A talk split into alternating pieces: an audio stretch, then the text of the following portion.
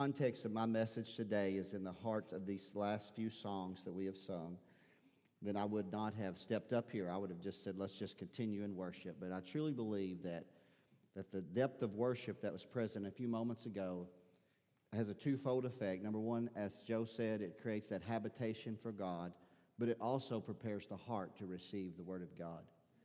So I thank each and every one of you for being here today. Just we're going to read three verses, four verses of scripture to open, then we'll be seated, and then we're going to we're going to get into a subject matter here in just a few moments. It's in Second Corinthians chapter 1, verses 21 and 22 that we're going to read just briefly today.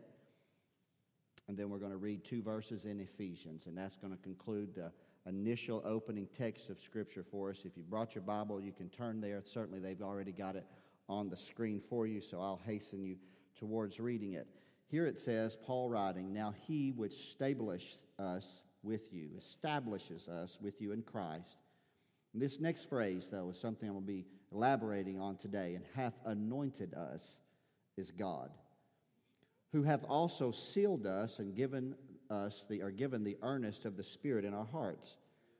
So it's a powerful passage here as Paul's just this little phrase, but just catch that Paul said, Not only has God established us with you, so we're joined together in Christ, but He hath also anointed us. So that's powerful. We're going, we're going to try to expound that. Now, just a couple of other epistles over, the Apostle Paul writes in Ephesians.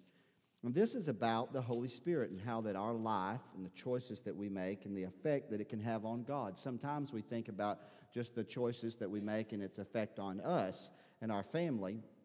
But here's where our choices and what can happen to the heart of God. Here he says it's a, it's a reproof, it's correction with a reproof. It says here, and grieve not the Holy Spirit of God, whereby you are sealed unto the day of redemption. I want you to think about that. Most often in the Pentecostal charismatic world, we're familiar with 1 Thessalonians 5, where Paul says, Quench not the Spirit. And we take that from the basis of don't hinder or limit the work of the Holy Spirit by, by our doctrine and such. But here, Paul's saying, but grieve not. Don't grieve the Holy Spirit of God. And then the, the, the, the famous exhortation Paul live, leaves us with here about the Holy Spirit in Ephesians 5 and verse number 18. It says, And be not drunk with wine, wherein is excess, but be filled with the Spirit.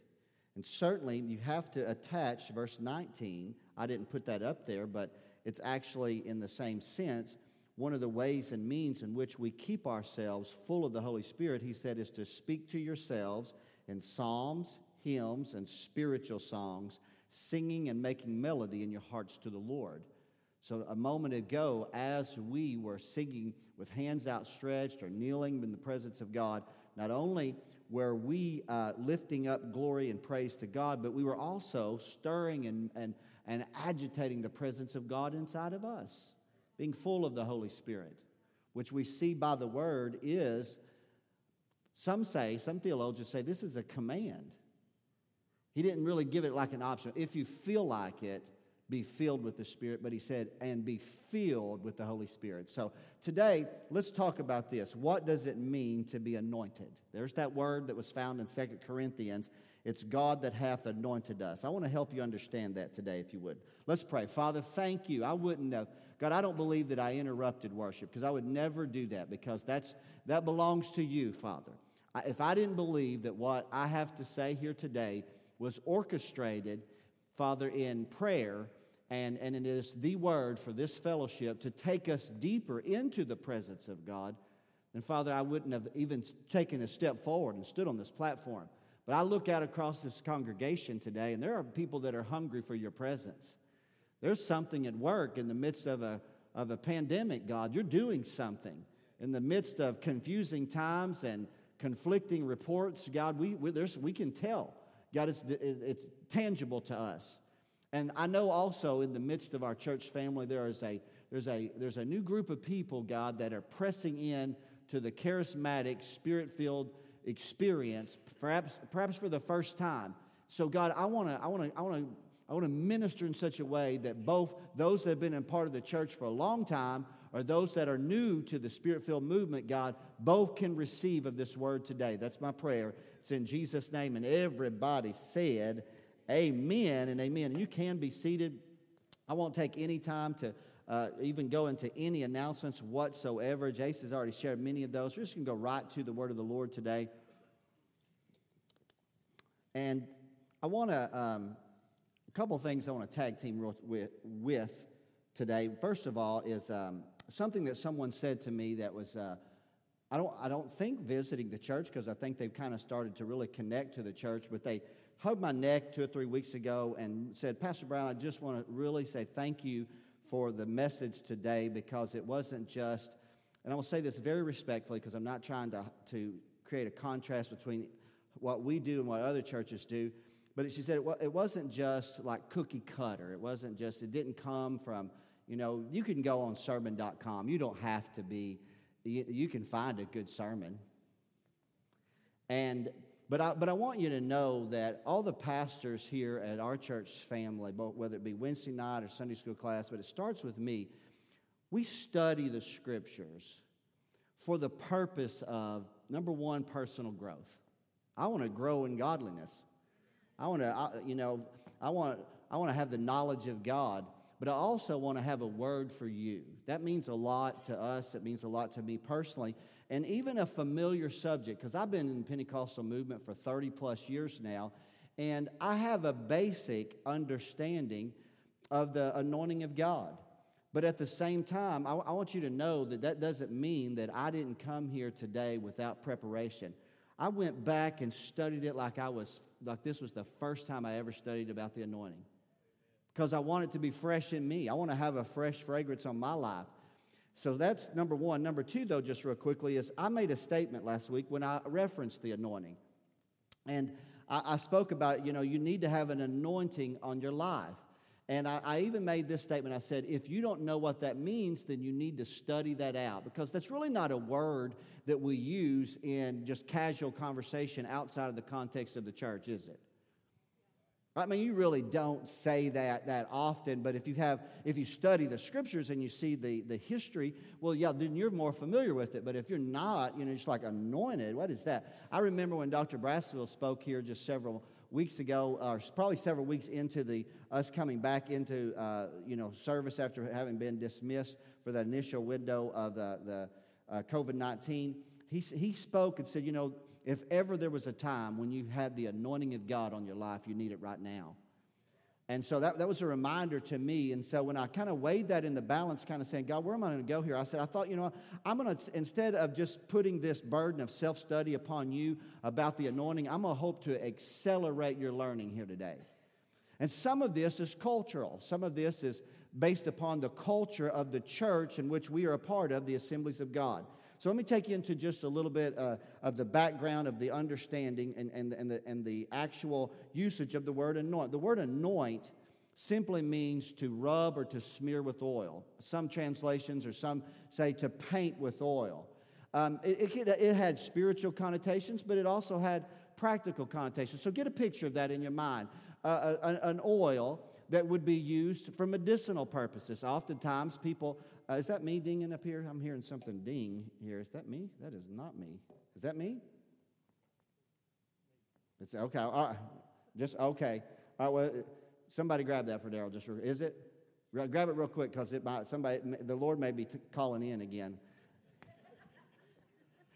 It's throwing me off up here. I'm thought I'm to check my fly. I got to do it all because some Sherry could be down there saying, "Get it right, preacher."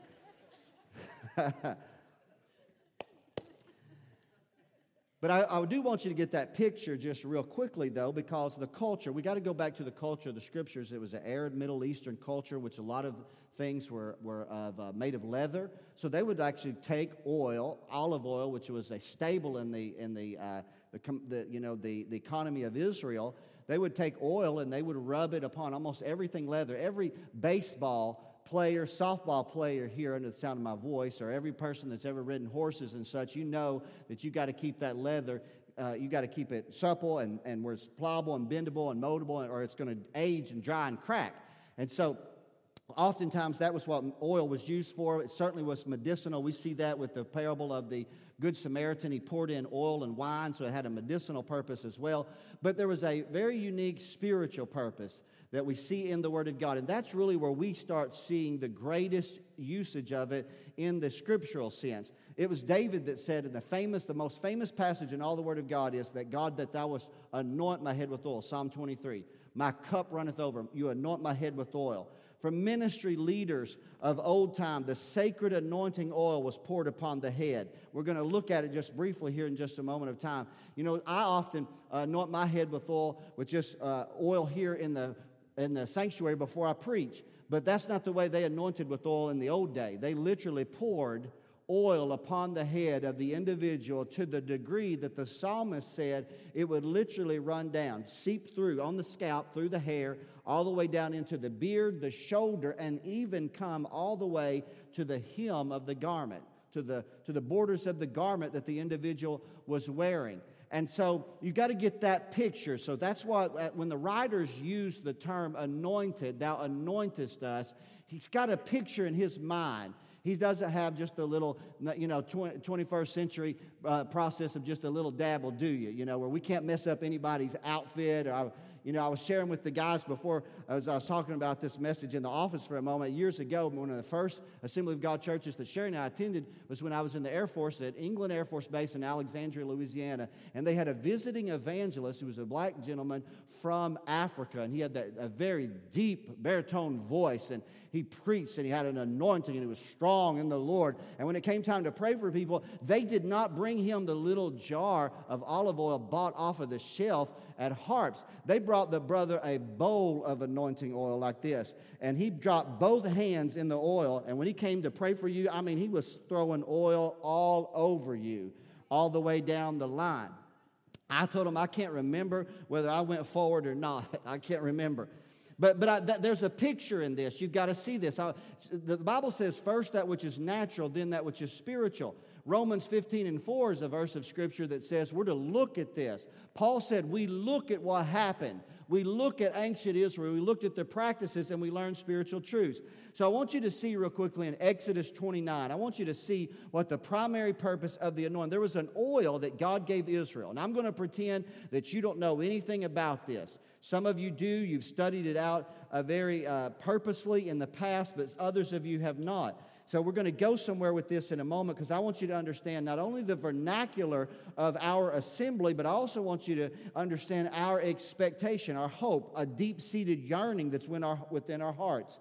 So there was an anointing oil that God had given Moses instruction to make. He said, Make it after the art of the perfumer. So it wasn't just oil by itself, it was mixed with fragrant spices. So there was a fragrance to it. So when they took that compound, they called it a compound ointment. It was mixed together.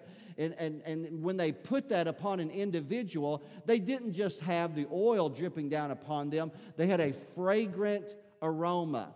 So you could, you could not even be standing near someone. You, couldn't, you might not even be standing close enough to them to see the dripping oil on their shoulder, and you might pick up the fragrance of the aroma of the oil that had been poured upon them. And that's what, that's what Moses here gets instruction and gives instruction to Israel. He said, Thou shalt take the anointing oil. This is about, he's speaking to the priest, the high priest, Aaron, his brother he said, We're going to take the anointing oil and we're going to pour it upon his head and anoint him. So they would pour it. So I wanted, I chose this verse purposely so you could see it would be poured upon his head. Now turn over to one chapter, chapter number 30, verse number 30. Look at it with me for just a moment. It wasn't just Aaron, but it was the lineage of priests that would come from him. Began with his sons, and subsequently it would follow through. And it says, And thou shalt anoint Aaron and his sons and consecrate them. Don't forget that. Kind of leave that. You can even hold that your, your finger there. We're going to turn over to one other passage here in a moment, and then I got one more, and that's going to conclude. But just hold that and they and consecrate them that they may minister unto me in the priest service. And so I also want you to see it wasn't just on individuals, the sons of Aaron, but it was also upon objects that were used in the worship of God. And I wanted you to see this in Exodus 40, verse number 9. It says here, And thou shalt take the anointing oil and anoint the tabernacle and all that is therein, and shall hallow it, and all the vessels thereof it shall be holy. So I want you to just kind of keep those two thoughts kind of back and forth for just a moment. right here, he said, we're not just going to anoint the men that serve in the tabernacle, but we're going to anoint the tabernacle itself. And then we're not just going to anoint the men that serve in the tabernacle, we're going to anoint the instruments that they use in their service to God inside the tabernacle. And so I could take a step back from that culture and put it into our culture. I don't want to just be the only one in this house with an anointing on my life. I don't want to just be here as the only person that's prepared his heart, that sought God, that said, God, I want your presence. But I want to be amongst the tabernacle of men and women that say, God, we can't do this pleasing to you unless we have the anointing on us. Unless we have the fragrant anointing upon our lives, then God, than we are but a sounding brass and tinkling cymbals. So now let me show you also, again, what I want you to see that word again in chapter number 30, verse number 30, where he said, and consecrate them. What does that mean? And I've preached about this many times. And, but it, consecration means separation, it means setting apart. It's saying, take this individual, the Aaron and his sons, and set him apart for my purposes. Then take this instrument, what I've preached many times, what have been previously could have been a common vessel, because there were a lot of vessels used in the sanctuary of the tabernacle. There were shovels and basins and bins. There was an altar and there was a laver and all kinds of stuff. You can read about it on your own by reading the book of Exodus. But Moses said, Take the anointing oil. And what that means is, is that instrument was but a common instrument, an instrument that you could have used to go outside in the backyard and dig a hole if you chose to, to bury your money during COVID 19, if you choose to. But he said, But the moment that anointing oil gets upon it, it's consecrated for my purpose. You can't use it for common purposes anymore because I have set it apart. It's reserved unto me. You've got to get that in your heart because in a moment we're going to transition and we're going to make this as particular to you and to your family and to your relationship with God as it can because you got to understand that you were bought with a price. I can't just get up every day and say, I'm going to go after my dreams or my hopes or my aspirations. Absolutely not. I get up every day and say, God, you found me and you saved me and you redeemed me by the power of your shed blood, and I'm yours. God, however and wherever you choose. God, if you want me to be successful, I'll be successful. If you want me to not have success because you're teaching me deeper lessons, then I'll receive that as well because I just want what you want, God. Well, I knew y'all wouldn't shout me down on that, but I'll preach it anyhow. So, now often associated with the anointing is a supernatural work of the Spirit of God. How many know there's a natural world and there's a spiritual world, right? There's a supernatural. I mean, I believe that.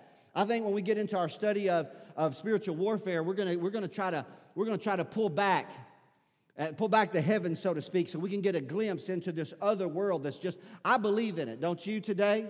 I believe in the Spirit of God. I believe in a spiritual realm, a spiritual existence. And so when I read the historical usage of the word anointed, when they poured that anointing oil over the head of an individual, often, not always, but oftentimes, the Bible would say that the Spirit of God came upon that individual in a very powerful way. And I want you to go to our last passage of scripture we're going to turn to. It's familiar, but I think it's important for us to read it. It's in 1 Samuel chapter 16. I alluded to it last week. I think it will help you to understand this because we're going to make this again as particular to you as I can, but I've got to lay the foundation. How many of you remember this text? This context is real quickly. Saul's been rejected as king. Samuel is mourned. He had poured the anointing oil over the tallest man in Israel, supposing he would be a dynamic king and leading the people in both uh, in their possession of the promised land and, and their maintaining and expanding of it and the kingdom being established, but also in their worship of God. But Saul has failed. Samuel's grieved. His heart is saddened. God said, I've got you. Uh, I've got another assignment for you because I've got somebody out there that I want you to anoint to be king in Saul's stead. In verse number three is where this exhortation, just real quickly, you have to read it all on your own, verses 1 through 13, but we're going to only read verse 3 and then verses 10 through 13 for the sake of time. He said, Call Jesse to the sacrifice, and I will show thee what thou shalt do. And thou shalt anoint unto me him whom I name unto thee. Catch that, catch the wording very carefully. And thou shalt anoint unto me, not unto you, not unto the kingdom, but anoint him unto me. The anointing is to consecrate an individual to God. I don't first belong to you, I belong to Him. My purpose is to be pleasing to Him. In being pleasing to Him, I serve God's people. But I am first anointed to Him.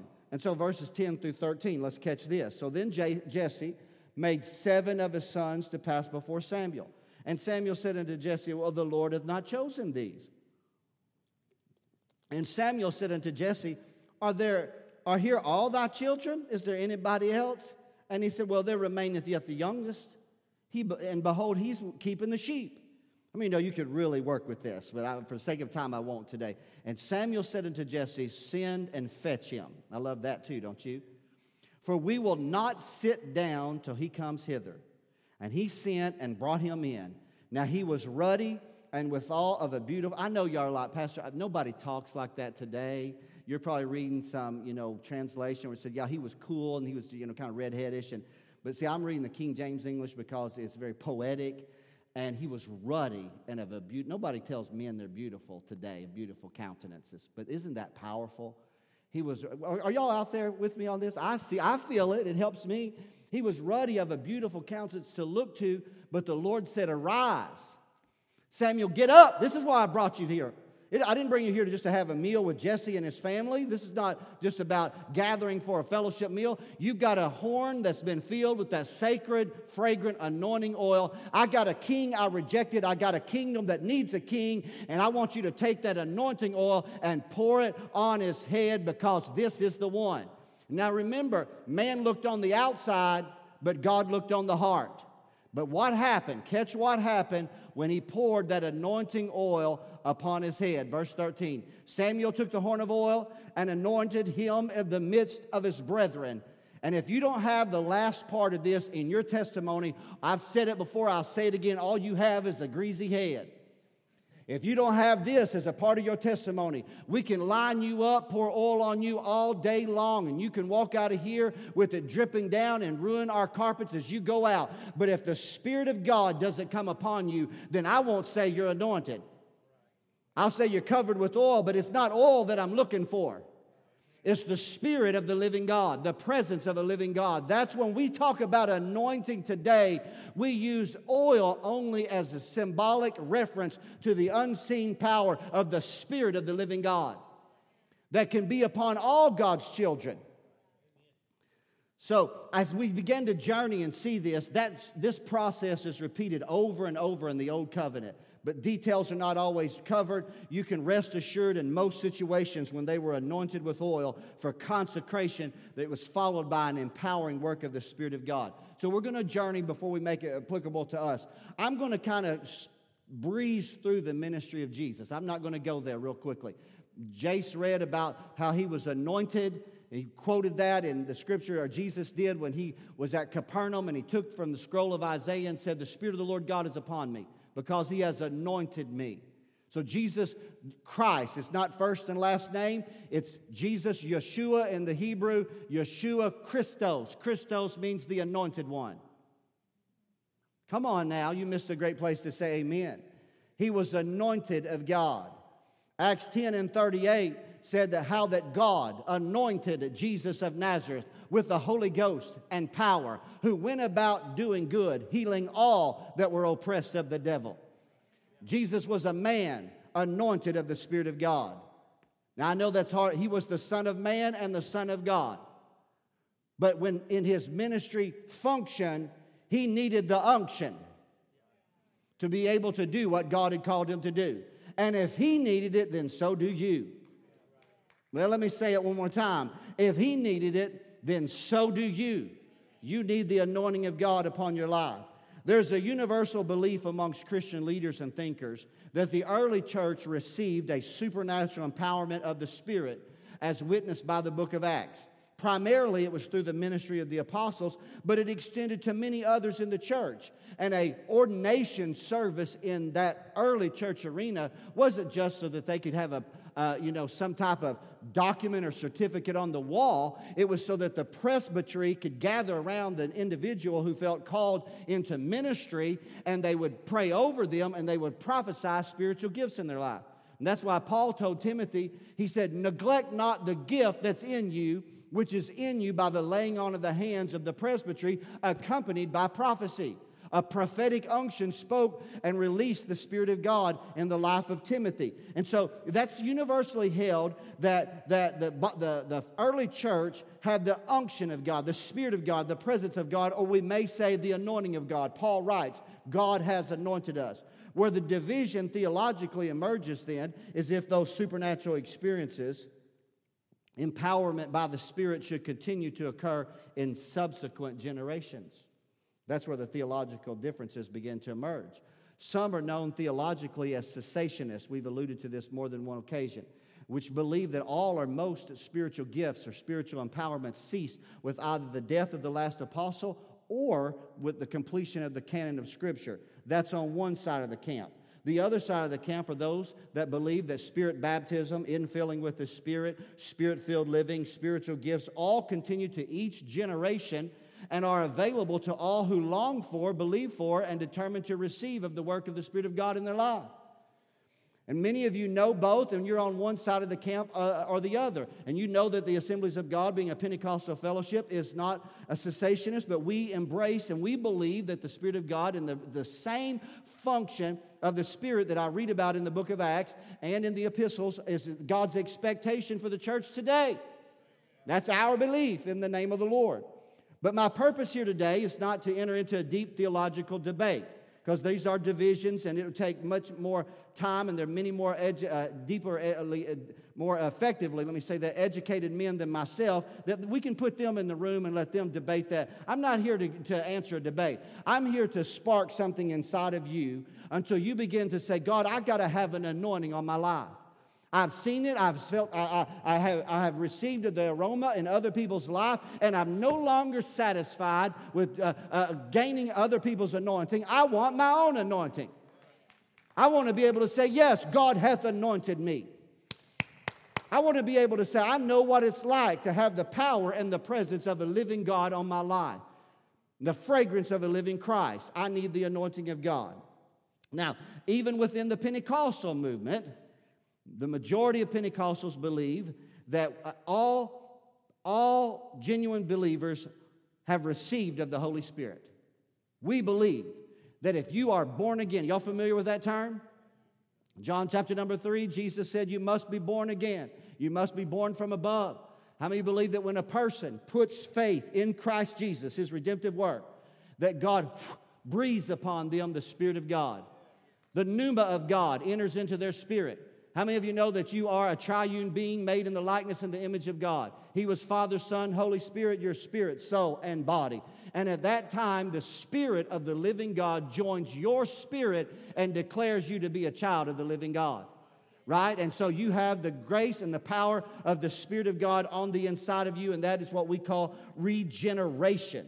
But we as Pentecostals believe that there is a second work of the Spirit of God in the life of a believer that consecrates one's purpose unto God, and that may be accompanied by supernatural signs and the work of the Spirit in the life of an individual, and that God can use you.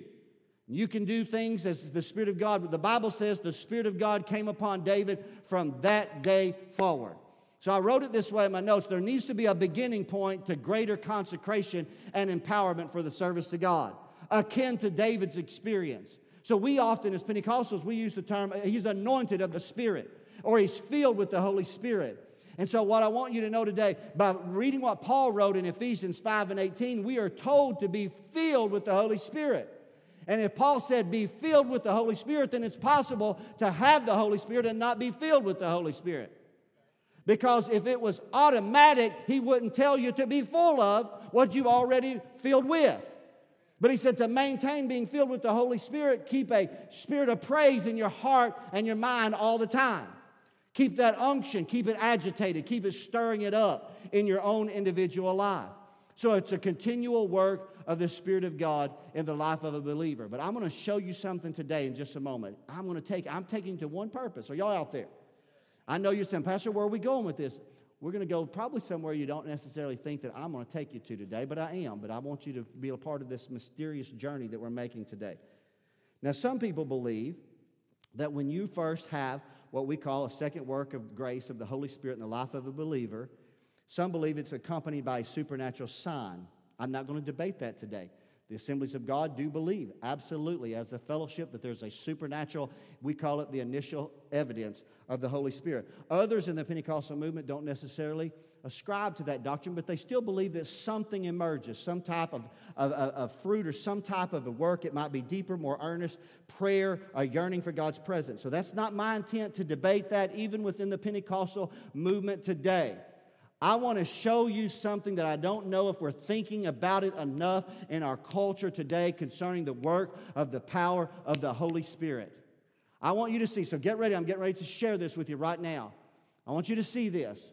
I want you to see that I believe that the beginning place of God's Spirit in the life of an individual is not through supernatural signs and wonders, but it's through a consecrated life, a life of separation a life that recognizes that he who saved you is holy and he's called you to be holy.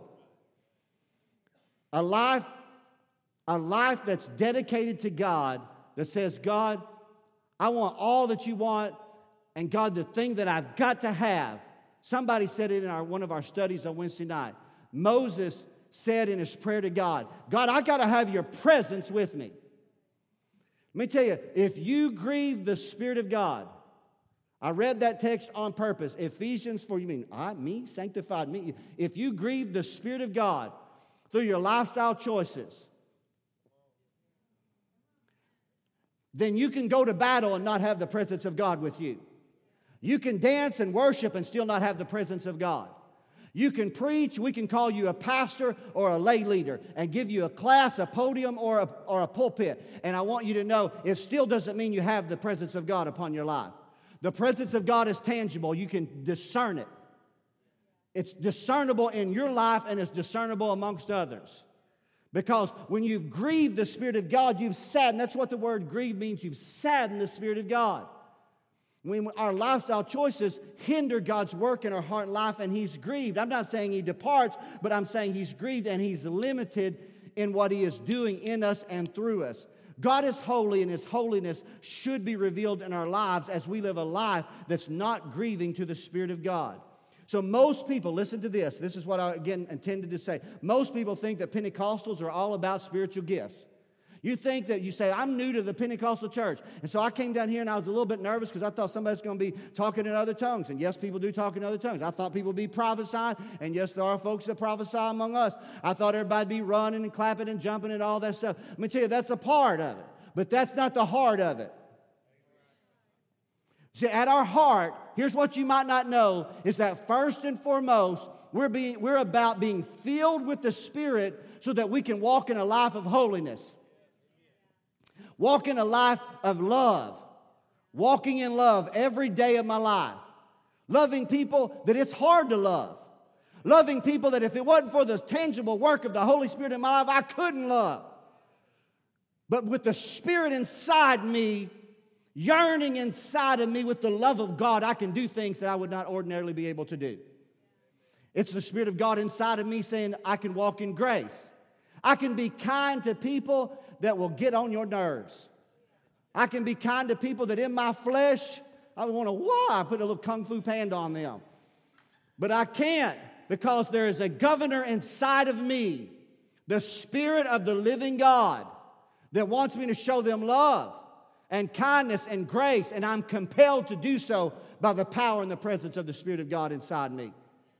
I want my mouth filled with praise to God. I want my speech filled with grace to those that hear. I don't want my speech to be where I'm downcast or I'm tearing down and I'm destructive. How many know that your words have impact?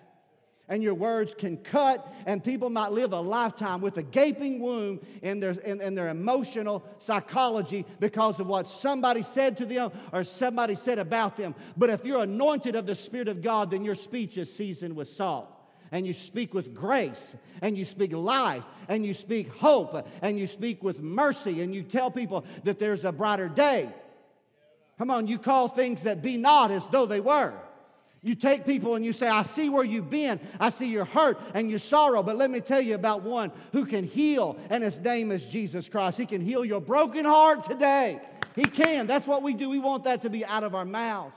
We want our lives and our mouths to be filled with praise to God so that all those that hear, we said it last week, we'll say we want to make God famous again, don't we, Shane? We want, to, we want people to see, man, God did that for you, He can do that for me. The Spirit of God in me is grieved when my life and my lifestyle is not pleasing to Him. When I've allowed the culture, come on, entertainment. Oh, it went quiet. We live in a culture inundated. You know, back 50 years ago, church, you know, fundamental churches used to preach about, go, you know, the dangers of going to the movie house. You don't have to go anymore. You just have to have at all times. So it's odd. I mean, what I'm saying, you say, Pastor, you one of those preachers that preach about don't go here and don't go here. No, I preach the majority of my life about do, not do not. Did y'all hear? Well, because if you're anointed of the Spirit, I ain't got time to be playing around with all that foolish stuff. Because I want my life to be a reflection of Him.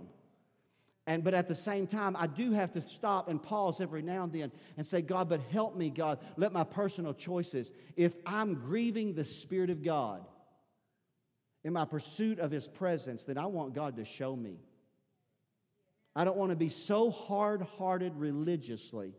I don't want to be so culturally blinded that I can't hear from God when He wants to convict me. We're wanting the culture to be convicted of sin in the generation in which we live in, and we don't want to accept that same conviction in the church. Often, to stir up the gift of God on the inside of you is simply to separate yourself. Let me say that one more time. I'm going to slow down. I'm almost finished. To stir up the gift of God on the inside of you is to simply separate yourself in consecration, holiness, and repentance. And I wrote it this way I said, When is the last time? I'm asking you because I asked myself, when's the last time you got alone with God in prayer and you really repented before Him? You ever thought about that? We say, I really repented before Him, not out of some manipulated condemnation. I'm not talking about that. I can preach on a certain subject up here today and tweak it and twist it in such a way where most people will feel a little bit of guilt or shame or something and they might repent. No, I'm talking about not coerced by the preacher. I'm not talking about being condemned. I'm talking about just out of a pursuit after God in your own heart and life where you say, God, you are so holy and you are so gracious that, God, I want my life to be pleasing to you in every area every area. And God, I want to expose the part of my life to you that I know is either shallow or weak or even sinful. And I want you to help me. I'm grieved. I'm grieved. Have you ever done that? When's the last time you've done that? Let me tell you, I'll, t- I'll tell you what, before we'll have a wave of supernatural gifting and impartations of the Spirit, my guess is, I'm not trying to be a prophet, it's going to take a wave of Holy Spirit conviction in us responding to the work of the Holy Spirit in personal consecration in order to see the next level of the work of the Spirit among us. Is that right? I'm closing right now just to say, so Pastor Brown, do you not believe that the anointing includes spiritual empowerment? Absolutely. My life was radically changed when I, at 17 years of age, became a Shatakaya, Messiah. I didn't say Messiah, that's the little phrase I repeated from a little lady that I heard speak with tongues when I was 17 years old, and she would go, Shatakaya Messiah. And so I kind of kind of tease that. I hope it's not in a in a you know in a in a bad way, but my life was radically changed. I believe in the power of the Holy Spirit. I believe in the supernatural signs and wonders, healing miracles. The works that I do, Jesus said, you shall do also and greater works than these. But I want to say this with or without the greater works, there is a deeper, more earnest work of the Spirit of God in the life of every believer that sets his heart to be consecrated before God. It's evidenced by his consecration, his love, and his devotion. It's a purging, it's a pruning, it's a sifting, it's a cleansing, it's a confessing, and it's a repenting. And it's not a continual cycle of condemnation and grief. Is it's not? No, it's not. No, it's not. It's not done in a way that just says, I'm simply responding to the expectation of those that are around me because that's not going to produce genuine fruit in your life. But it's only when it's the true yearning of the Spirit inside you that says, God, I, you know what? It's been this way for a long time, but it doesn't need to be that way any farther because I can experience more of your grace and of your goodness and be a light for you by walking consistently in the power of the Holy Spirit. So, as Pentecostals, as spirit filled believers, what does it mean to be anointed of the Spirit? It means to be consecrated and set apart for His glory. Oh, I know they got the, the, the organ playing on that one, but I'm going to say it one more time. It means to be consecrated for His glory. It means being set apart. Do you have that awareness? Paul did. He did. Can I say it? Let's, let's, let's tie this all together. Paul did. Paul had the awareness when he said, It is God that has established us with you in Christ, and it is God that hath anointed us. When he writes, he doesn't write from a modern day Pentecostal perspective, he writes from a Jew in the historical root of Judaism.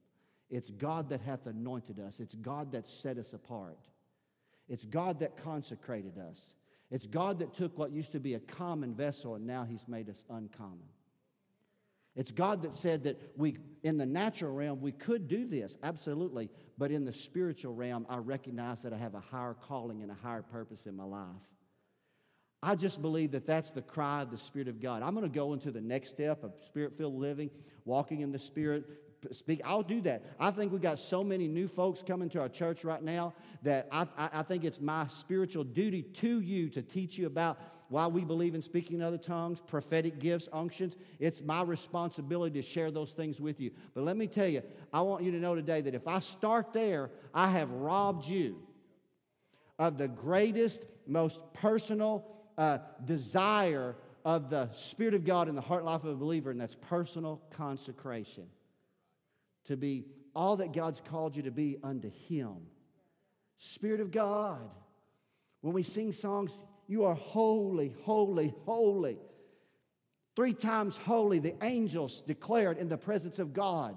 He's holy. It should reverberate in your heart and life to say, God, I recognize you're holy. Change me into the image of your Son. Let the Spirit of Christ that dwells on the inside of me God, purge my heart and life of all sinful works and thoughts and imaginations so that my life can be pleasing to you. Dale, join me on the platform if you would, and we're going to close this message. I don't know what time it is. But God is so gracious. And I want you to see the work of the Spirit in a non condescending, non condemning way. This is not me putting the microscope on your life. I don't have time to put the microscope on your life. I want my life. When it concerns personal holiness, it is personal. Now, its effect can be felt by others, and it can be damaging to others, the lifestyle choices that you as an individual make. But when I preach this in this context, I put the burden of responsibility back on you. You know that? I, have studied enough, Jace, about the history of Pentecostalism.